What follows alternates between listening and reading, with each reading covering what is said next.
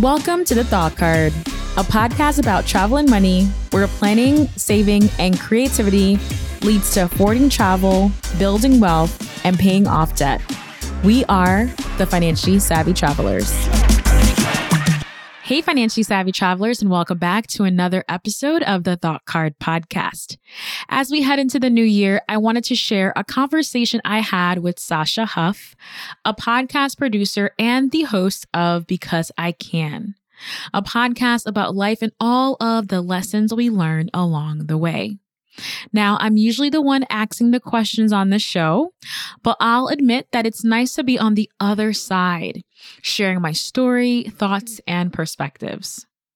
So, in this episode, I share ways I've organized my finances so I can tackle multiple financial goals like traveling and paying off my mortgage early. You'll also hear a bit about my money story and what money was like for me growing up. After this episode, I recommend listening to episode 69, where I share how I became a financially savvy traveler. Lastly, if you haven't already, please follow the Thought Card podcast on your favorite podcast player so you'll get new episodes sent directly to your phone. I'd also really appreciate your support. Support the show by buying me a cup of coffee and or purchasing any of my travel and personal finance books. See you in the next episode. This season has really been focused about topics that we generally tend to sort of keep quiet about, or we keep it in private. We only talk about it around like the people we really know, sex, politics, and yes, money. Money is a big part of that. So I brought you on because you are someone that I really admire and respect in the financial sector. I think you're doing amazing things and really helping people. So let's start at the beginning. What really made you become so passionate about saving money and investing and home ownership to the point that you've created your brand around it? Yeah. So I would say that I grew up in a household where money was talked about a lot. So my mom is, in addition to being like savvy herself, she's also an accountant. And my dad's also an accountant as well. So money was always a topic of discussion. It was never like off the table. My mom actually helped me open up my first retirement account at the age of 16. And I was actually doing small investments, like investing in like CDs and just like fixed assets like that, like before 16 16. So I really credit my mom to really exposing me and talking to me about money and savings. And even my grandma, I always call her like the master saver. Like she always knew how to stretch a dollar and she always like stressed that saving is so important. So I think my grandma came, you know, with the saving component. My mom came with the saving investing. And I think for me now, I'm like taking building wealth really, really seriously at a at a, you know, reasonable age at this point now. That's awesome. I have a very similar upbringing in that way. My mom, I remember being in like middle school and my mom opening up, or maybe it probably was high school, actually. 16, I think, is probably the earliest you can do something like that. But I remember having like a little deposit book. And every time I would make a little money at my job, or if my mom gave me 20 bucks to go to the movies, whatever I had left over, she would bring me to the bank and she would show me how we use the depositing book. And I feel so lucky to have had that foundation of of understanding the value of money, how to save it, how to invest it. But so many people, I think, are not getting that type of education and they're thrown into the world sort of not understanding finances or credit card debt and interest rates and all of those types of things. So I think it's really cool again that you're bringing that knowledge that both of us were so lucky to have at a foundational age to people and building wealth right now. I think for a lot of people our age, millennials and above, and hopefully below also, are really thinking about how do I build generational wealth that will stay within my family that can set my children up and their children up for greatness. So shouts to moms and grandmas and all the, and dads too for setting you up like that. I think that's amazing. So you had the foundation of this. This is something that's been in your life for a long time. What made you decide you wanted to offer that knowledge to the public and make it such a big part of what you're doing on the daily? Yeah, so I would say that when I first started my blog, I had thoughts, and that's why my whole brand is called the Thought Card. Is I had thoughts to share with the world, and I wasn't really sure what those thoughts were. I just wanted to have a place where I can share updates and share the things that I'm working on and things that I enjoy. So my blog started off really reluctantly because I wasn't really sure that writing was like my strength. But I started the blog and it was more of a lifestyle blog. And at the time, I was also traveling, just starting to travel. So, really dabbling into travel. So, it was like half travel, half lifestyle because I wasn't, I had a full time job. I wasn't traveling all the time. So, just really creating content, generally speaking. And one of the articles I wrote was about how I was paying off student loan debt faster and quicker. So, I shared like four to five strategies. I shared out with my network, and people really loved it. And that feedback was really reassuring because I said to myself, you know what? Like maybe I can combine my passions for travel and money.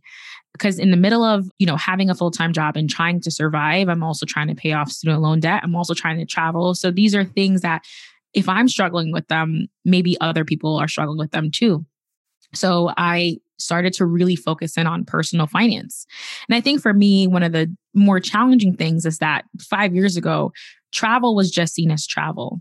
So if you're a travel content creator, you're only talking about travel destinations and travel related topics. And if you're in the personal finance space, you're only talking about money.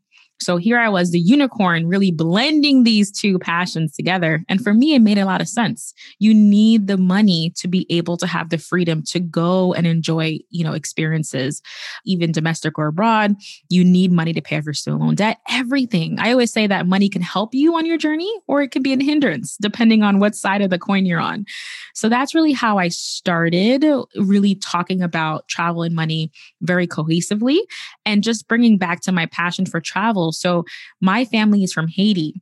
And by the time I was born, my grandparents are already like in early retirement, which I think plays a big part of like why I want to retire early because they've been like my entire life, they've been retired. Actually, when I was younger, I would go to Haiti every summer. And that's where I learned the language and the culture. And I would spend literally four months out of the year in Haiti since I was like 15 to, you know, when I first was born. So that's my exposure to travel. And by the time I got to high school, I realized like I wanted to see more places. But at the same time, my friends were kind of pulling me away from like, you know, you want to go to the mall and hang out. You don't want to like go abroad where no one knows you and it's just like you're just by yourself. So that's really my story where travel started in my life, really just being able to do it all the time and not really taking it as something that's special. It's kind of just like you go to the same place all the time. So that's where like the backstory of like my travel passions and my money passions. And once I saw a little bit of traction on the blog, I knew that this was a gap that I was filling. And I've been running the blog ever since. That's so cool. Because it's true. If you want to have those experiences, you do have to sacrifice the mall ratting going and just randomly buying something at Nordstrom or whatever, you know, the extra pair of jeans you don't need and all those things, which which sounds so much like the avocado toast kind of trope of like stop eating avocado toast. But there, even though I don't 100% believe in that, there are parts of it that it is a mindset shift of like, what is my priority? Where do I really want my money to be going all of the time? And how do I budget that to make it so that I am able to travel. Because I think a lot of people, we have very, a lot of similar backstories, actually. I learned this the first time we spoke to each other, but there's so many more that I'm learning right now because I also saw that I think people see me as someone who travels a lot, doesn't work, whatever, whatever, kind of that same perspective. But the reality is, I'm hoarding my money so that I can take these big trips. I am foregoing the Starbucks coffee every day so that I'm saving a couple hundred a month on coffee or whatever. And that's going into something. I actually did an episode called How to Travel When You're on a Budget, one episode, because I felt so passionately. And people were always asking, well, how do you have the money to do this? And it's like, well, I mean, I'm wearing the same shirt I've had for 15 years because I'm not spending my money on clothes, on the Forever 21 new things and all of that. And I think that there is a lot of sort of misperceptions on how to builds that kind of lifestyle if you are also working and having a life outside of just holding on to all of it. And my mom also retired early, by the way. She was retired for most of my life as well. and so I have a, I was just talking to my husband on the porch. I'm like, I want to retire by the time I'm 45 which is in about 10 years. And he's like, oh, okay. And I'm like, oh, watch, it's going to happen because now, and I'm surrounding myself with women who also have that. And I'm like, well, even if it's 50, even if I go for 45 and it takes me a few extra years, I believe that setting that precedent now and learning from people like you and being around people who are also actively trying to make better choices around money is what will get me there. And I'm going to do it. When do you want to retire? What's like your age? Yeah, 45 is my age. I just turned 30 like last week. But even before then, like when I was like 27, I already knew that like 45 is that age where I'm like, I have enough time ahead of me. If I play my cards right, I can amass the kind of wealth that I can technically never have to work a day in my life again. Doesn't mean that I won't. Probably not. I'm still probably going to write a book here or there. You know, I'm still probably going to appear at a speaking gig or do something to bring an income, but not having that like dependency where you have to rely on a paycheck or you have to rely on income is the kind of life that I definitely want to lead. And I am really inspired by my grandparents. Cause I had mentioned before, like since I was little, like my grandparents have been retired. And it's like they weren't millionaires. So, how did they do this? How did they amass this sort of wealth and now live a lifestyle where they, you know, they live a comfortable lifestyle? So, for me, that's a big financial decision I had to make for myself is like, I want to retire. And when I first met my now husband, it was a conversation that I was very adamant about as well. So, letting him know, like, this is my game plan, this is the plan that I have. And he's all for it, which is great. Yeah. And that is so much of it too, is like, setting that foundation, saying it out loud, starting to move towards the behaviors that need to happen in order to have that lifestyle. And I'm with you. It's like I still, when I say I want to retire at 45, it doesn't necessarily mean that I'm not going to ever bring in income. But like you said, it's not going to be every week that I'm like hustling to try to make the money I need to pay my rent that day or my mortgage or whatever. And so I think there's also sort of a misconception on like what full retirement even means. I just want to be able to work on the things that I'm the most passionate about that I can do with the most amount of ease. And if money follows from those projects, that's great. I'm all for money as the mantra says, and I like to say it all the time I love money and money loves me. I welcome money into my life. I respect money and money respects me. And it comes to me with ease. And that's the life I'm trying to lead. So, with that, what are some of the actions and steps and things that you're taking now to set yourself up for this future that you would like? Yes. So, one of the things for me, there's two parts of the coin. So, number one is increasing your income so that you can have more of a gap between your expenses and what you can save. So if you make more, ideally, hopefully, you can save more as well. So, in mm-hmm. tackling my income has been very important. And also, tackling my mortgage has been the second thing that has been super duper important to me because ideally what I want to happen like right now with the mortgage I have to bring in enough money to cover the mortgage and all of my other expenses as a homeowner. However, if my mortgage is paid off, then I don't necessarily need to bring in as much money. My income can be lower and I could still have a good life. So, right now, I'm actively working on paying off my mortgage, which is why I've been able to pay off that $20,000 in three years. And let me just say, it is so hard. It is not easy when you're a homeowner to like, just find extra money in your checkbook to like send off. So that's why I think for me, it's it feels like it's kind of like a, a, snowball. It's a snowball effect. Like every dollar that you put towards your mortgage, you're able to like really see the reduction in the time that you have. So, some of the strategies when it comes to my mortgage payment, it depends because some mortgage lenders allow you to make extra payments. So, you can make payments like bi weekly which is great because it shaves off years off your mortgage automatically, which is wonderful. However, a mortgage lender that I have doesn't allow me to do that. So I must make one full payment.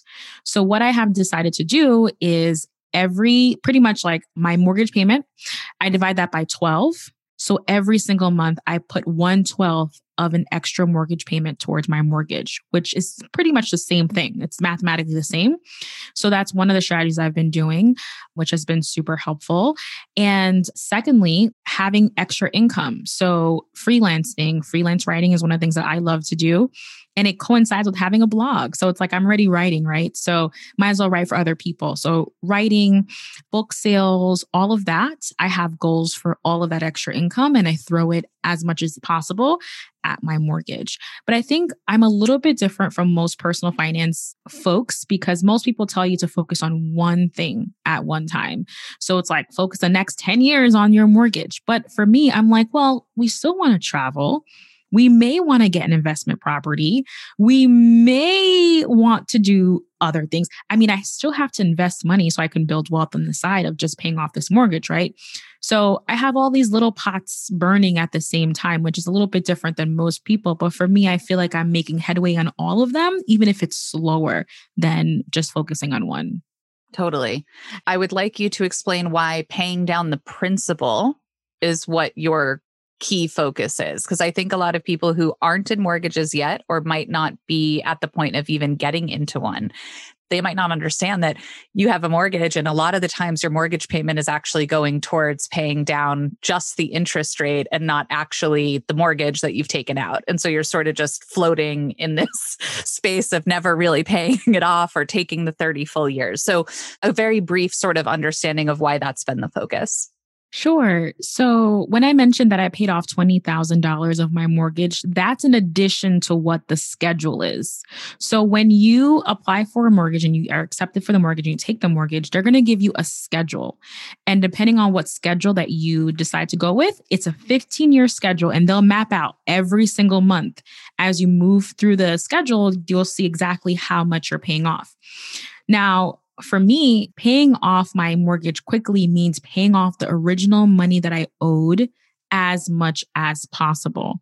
So when I'm making a mortgage payment, I'm covering what I'm supposed to.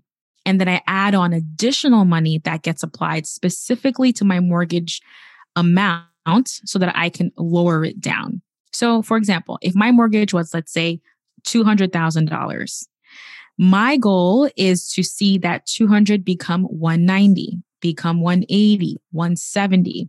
And that's what I'm chipping away at every single month on top of my mortgage payment. Then, one more clarification is that your mortgage payment is comprised of a bunch of things. So, it's covering the interest pretty much you owe this lender money and they're like, okay, because you borrowed from me, you have to pay me interest. So you're covering the interest. You may have like mortgage insurance, like I do, if you have a particular type of loan. You have also property tax. So there's a bunch of stuff that goes into like your mortgage payment. So I hope that clarifies things. But yes, so my goal is let's say if I had a $100,000 mortgage is to get it down to zero. So zero is that ideal number where I don't owe anyone anything besides just making sure that my property tax is covered for the month. Awesome. Thank you. Yeah, it's one of those things. Right now, my husband and I are doing the same thing. We're trying to add an extra payment whenever we can so that we're paying down that principal and paying down what we actually borrowed. And obviously, the less money that's in the borrowed tank, because you're paying interest monthly for every month you're continuing to borrow from that lender, you're paying them an interest rate. And obviously, it's a percentage. So the lower the actual amount of money you're still borrowing exists, the lower your payments will be, et cetera, et cetera. So we're all trying to outrun the interest rate as much as we can as quickly as possible. So so yeah, Yes. And I also wanted to mention something. So, one of the calculators that I love using is Dave Ramsey's mortgage payoff calculator. It's a free calculator. So, you can put in your scenario and it'll give you like projections. And that has been really helpful for me to visualize and graphically see my timeline. So, one of the great things about paying off my mortgage early is that for every one extra payment that I make, I actually save myself two months off of my mortgage. So for me, it's like if I make sacrifices today, I'm literally buying myself more time to be financially independent in the future. So sometimes I think seeing the numbers and seeing graphs and seeing like, okay, this extra $100 a month, what's the impact? It can really make a difference. So I think having a calculator can be really helpful in their journey.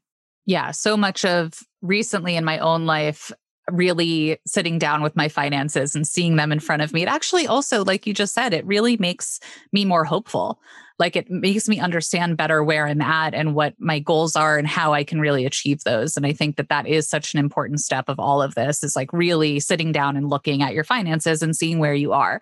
What I find a lot in the conversations that I have with some of my friends who are either in not as great of a financial situation, maybe they're single. Obviously, we have the great addition of having a spouse that can contribute in whatever way. I don't take that for granted. It makes it much easier for me to be a homeowner and to, you know, build this life that I want to build. But a lot of times it's because they're paying no attention. It's like they're swiping the debit card. They're not paying attention to the fact that that I, I go back to Starbucks all the time because it's just like I, re- I, remember realizing how much I was spending on like iced tea. And I still get made fun of this. My husband makes fun of me all the time about this, but I'm so like irritated with the $4 iced tea because I'm like, I can make this for two cents at home and I am going and wasting like, it doesn't seem like much, but $80 a month is a lot of money. Like that ends up being a lot of money when you're trying to reach these other goals. So, yeah, I think actually sitting down and looking at it and being able to sort of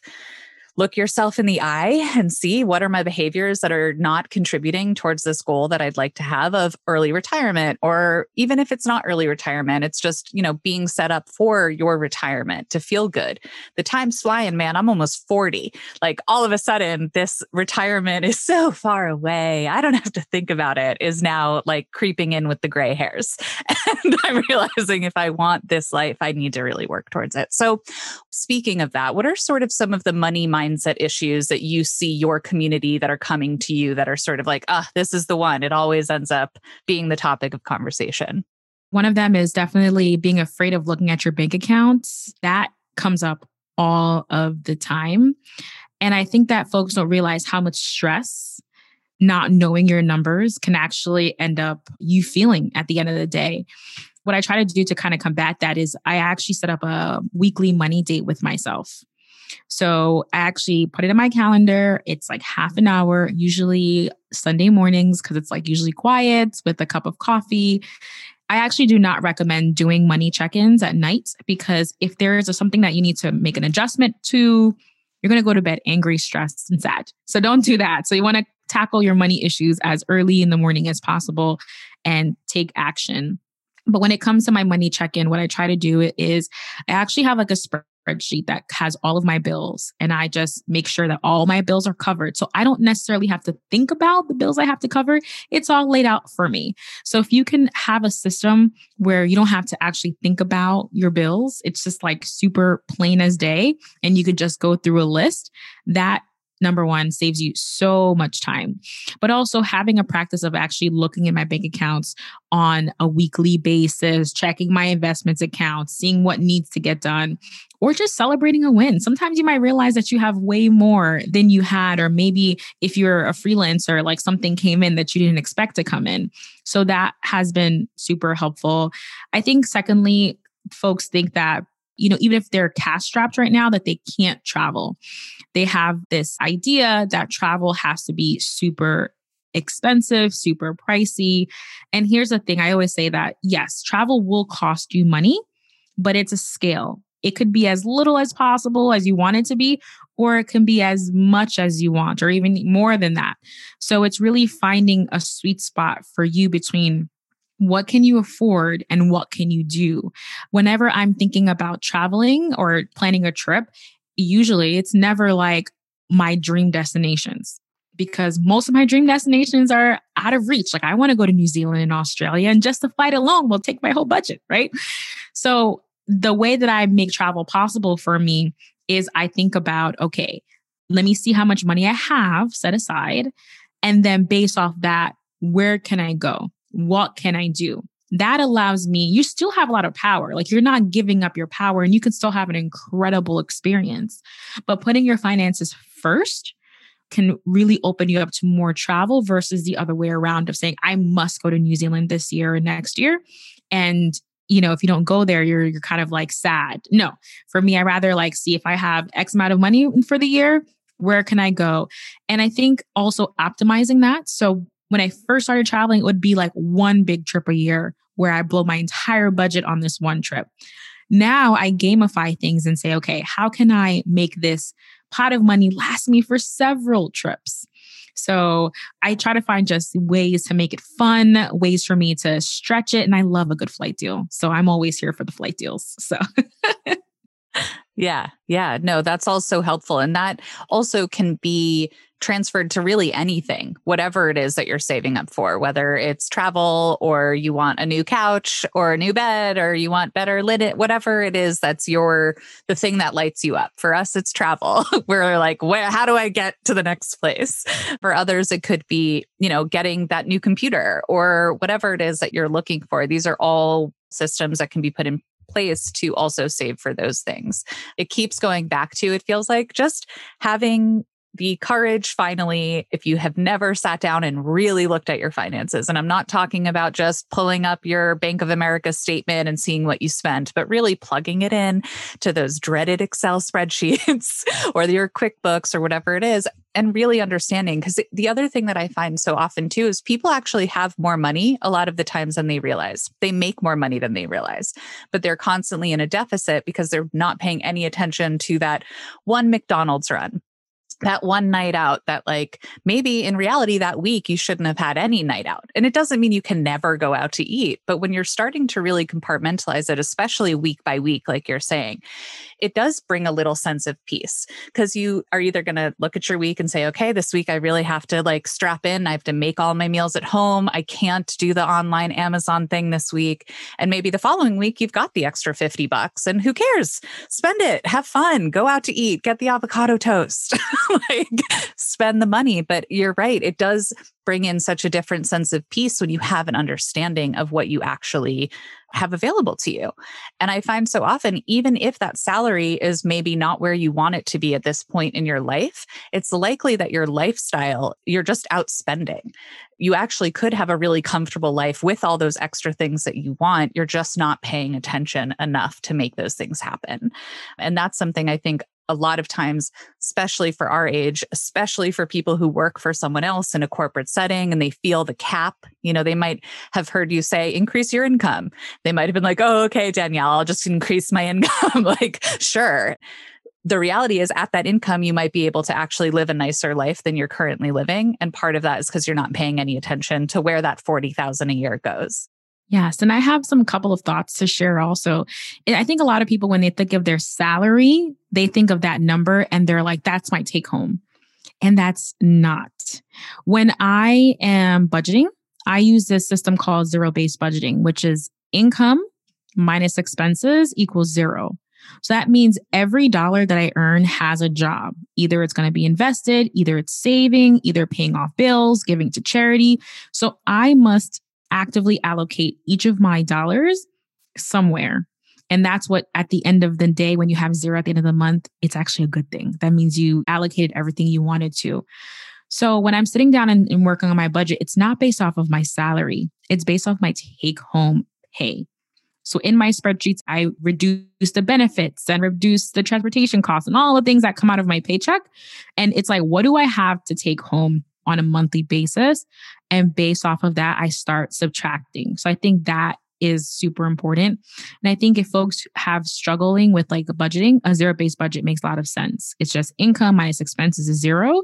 So you don't have to do any mental gymnastics. At the end of the day, just focus on allocating every dollar somewhere. That will be really helpful. I like that too, because then it's not just, oh, I have an extra 500 this month and I'm going to just spend it and then you end up spending 700 again it just comes back to really paying attention to it and i think we go from sort of i say college age but not everybody goes to college but we'll just use that as a reference point. College age you're out of that you're sort of getting into your career maybe and some of you might just be really you know starting to gain some footing in that and we're the finance part of it is so often the last thing we think about unless it comes to complaining about the debt, saying I can never get out of it. It's like all of the energy goes towards the sad part of it. But the reality is, so much of that is in your control. And if you are allocating that money to those things, you're going to A, start saving more. If those things are savable, you're putting it into an account and you're still getting to contribute and enjoy your life. Like you work hard, enjoy your life. You get to spend your money. Nobody's saying not to. But I think to have that system in place is so helpful. So thank you. I guess I'd like to end with just sort of if someone is listening to this and again, they're like, oh, okay, yeah, you guys are privileged. You've got your money, you've got a marriage, you were raised in a home that cared about money, you're ahead of the game. What are some of the like the first things someone could start doing today if they want to start really making this a priority so that they can get all of the wonderful things they want in their life? Yeah. So I would say having an interest. So, focusing in and not being on autopilot is so important, like you had mentioned. And it may be picking up a book or it may be listening to more money podcasts. That to me always helps to like reiterate concepts or just reminds me of new things I should be looking out to. I may I may even learn something. So just constantly being in education mode, I think is really good. But secondly, something that we didn't talk about is uh, having separate bank accounts. For me, it's so much easier when I separate and automate my finances. So at this point, I have something like 11 bank accounts. And I actually decide to open up a new bank account whenever I'm hitting a new goal or I have a bill that is super important. So my mortgage has its own bank account because I'm like, I do not want to play with this money. This money has to be there on time in full every single month. So no mental gymnastics, it gets its own bank account. And my travel fund, which is a goal, or when I was saving for my wedding, having a wedding fund is a goal so these are pockets of money that I don't want to commingle. I want to see them separately. I want to be able to track them separately and save separately. So having separate bank accounts can be really, really helpful. Even if you just, after this episode, you open up one for a new goal you have, that's a step. That could be really, really helpful. And then what I do, secondly, after I have all these bank accounts, I now automate it. So I automate saving or I automate putting money into that account so it can go towards the bill. So the reason why I am able to pay my mortgage in full every single month without thinking about it is because it's taken directly from my paycheck straight into this account. So when it's time for me to pay that bill, I don't have to think about where's that money come from? Did I over budget? Because this account is dedicated solely towards that one purpose. So I know exactly where to go. So I think those two things are very powerful. So just to recap, if you have a money check in with yourself, like, you know, one day a week, sit down, look at your finances, look at your bills, see where things are going, it's really good practice. Secondly, think about the different uh, goals you have or the different pockets of money that you want to put to the side. Open up new bank accounts for them. And then, if possible, automate the saving process or automate the transfer process so you're not really getting involved. For me, the less I'm involved, the better it is because I don't have to mess up anything and I just feel like I always mess up stuff. So, automating and separating are very very powerful. And lastly, that zero-based budget. If you're like budget is not a bad word, it's actually for you. I always say that your budget actually who creates your budget for you? You you are creating your budget. And I think of my budget as like the Google Maps of my money. It's telling me roadblock ahead, stop, yield, go full force. You know, it's literally just a guide. And what's empowering is that you set the budget. So if you feel like, you know what, I know myself, I need a little bit more money for leisure, then put that in there. Put that in there. If you're like, you know what, I don't mind living on less, then you you make the decision. So I hope those were helpful, but those are definitely the things that I think that can help to get you to your next goal. Awesome. I do have one more thing before we go. What is one of the sort of fallacies or misunderstanding about money that you think people have? Like, what's the one thing that you're just like, get that out of your brain? Yeah, I think one of them is that we're unable to attract money. And I think we touched on this a little bit earlier I had that same exact like fallacy also. I thought that my nine to five had to be the only income that I had. And I was kind of like sad about it. And I realized that at the end of the day, that it's it's way more than that. I realized that having an abundance mindset really can mean manifesting more money. Just for an example, I remember maybe a couple weeks ago, my husband was like, Oh, you know, I'm missing like a couple hundred dollars or something like that. And like in three days, it just randomly appeared. He got a client and it randomly appeared. So I think what's important is to know that currency, that means current, there's current in currency. So money flows to you and just being open, being open to opportunities. And it doesn't have to be traditional, it could be traditional or non traditional. So that's what I would say. That's awesome. Yeah. I really encourage if you're listening right now and you haven't explored and you likely have seen the side hustle discussion and all that kind of stuff. And it's not that it comes easy, but the opportunities are there. And I agree with you, staying open to them and seeking them out and not just thinking your nine to five is the only way to amass any sort of wealth is so important and abundance mindset always. Well, Danielle, thank you so much for taking the time to be here. I will put your links in the show notes for everybody to check you out and connect. Again, her new book, Managing Your Money as a New Homeowner, is available for pre order now. It's being released on the 2nd of January. Danielle, thank you so much. I hope you enjoyed this episode, but don't forget there's way more where that came from. When you become a supporter of the show, you'll get bonus episodes, additional tips on affording travel, real time updates, as well as strategies for building wealth and creating multiple income streams. Head over to thoughtcard.com forward slash join to support. Also, be sure to follow me on Instagram. I'm at the Danielle Desir slide in my DMs and share with me your thoughts about this episode. What did you enjoy? What stood out to you? Let me know. I'd absolutely love to connect with you outside of the podcast. See you in the next one.